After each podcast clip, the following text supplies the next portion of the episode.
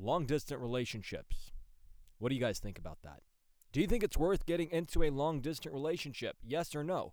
It's really a yes or no question. Are you interested in, in investing in a long distance relationship where someone doesn't live in the same state as you? I mean, they've got to live at least three to four hours away from you for it to be considered as long distance. Now, I have friends who get scared and they run away when they hear the word long distance.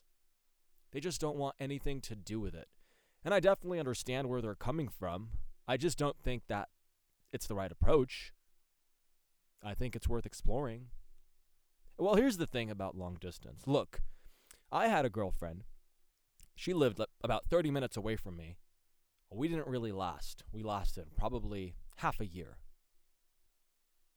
Okay? Uh, these individuals that I know that are in long distance relationships, they're engaged. They're about to get married. I mean, it tells you they're doing something right. Now, I'm not saying long distance is right or wrong. No, it's really a preference.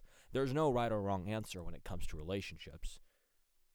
But I'm saying that they are doing something right, and it's pretty much that they're both committing to something. They have both made the decision that they are going to fully invest their energy and emotion into a long distance relationship. And the struggles, the struggles that come with a long distance relationship are many. They are many. Texting, that gets boring. FaceTiming, okay, how much are you going to FaceTime for before it gets boring?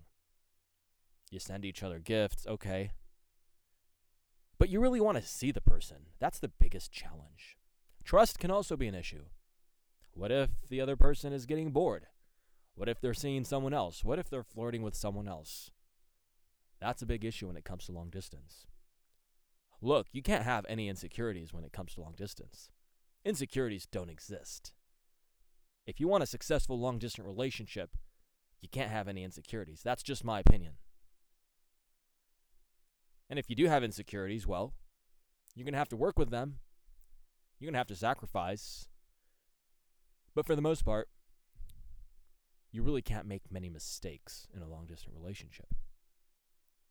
I wouldn't avoid one personally if I met a girl and she was cute and I was really into her personality and she didn't live in the same state as me. I definitely will invest in a long distance relationship. But she has to be willing to invest just as much as I am in order for the relationship to work.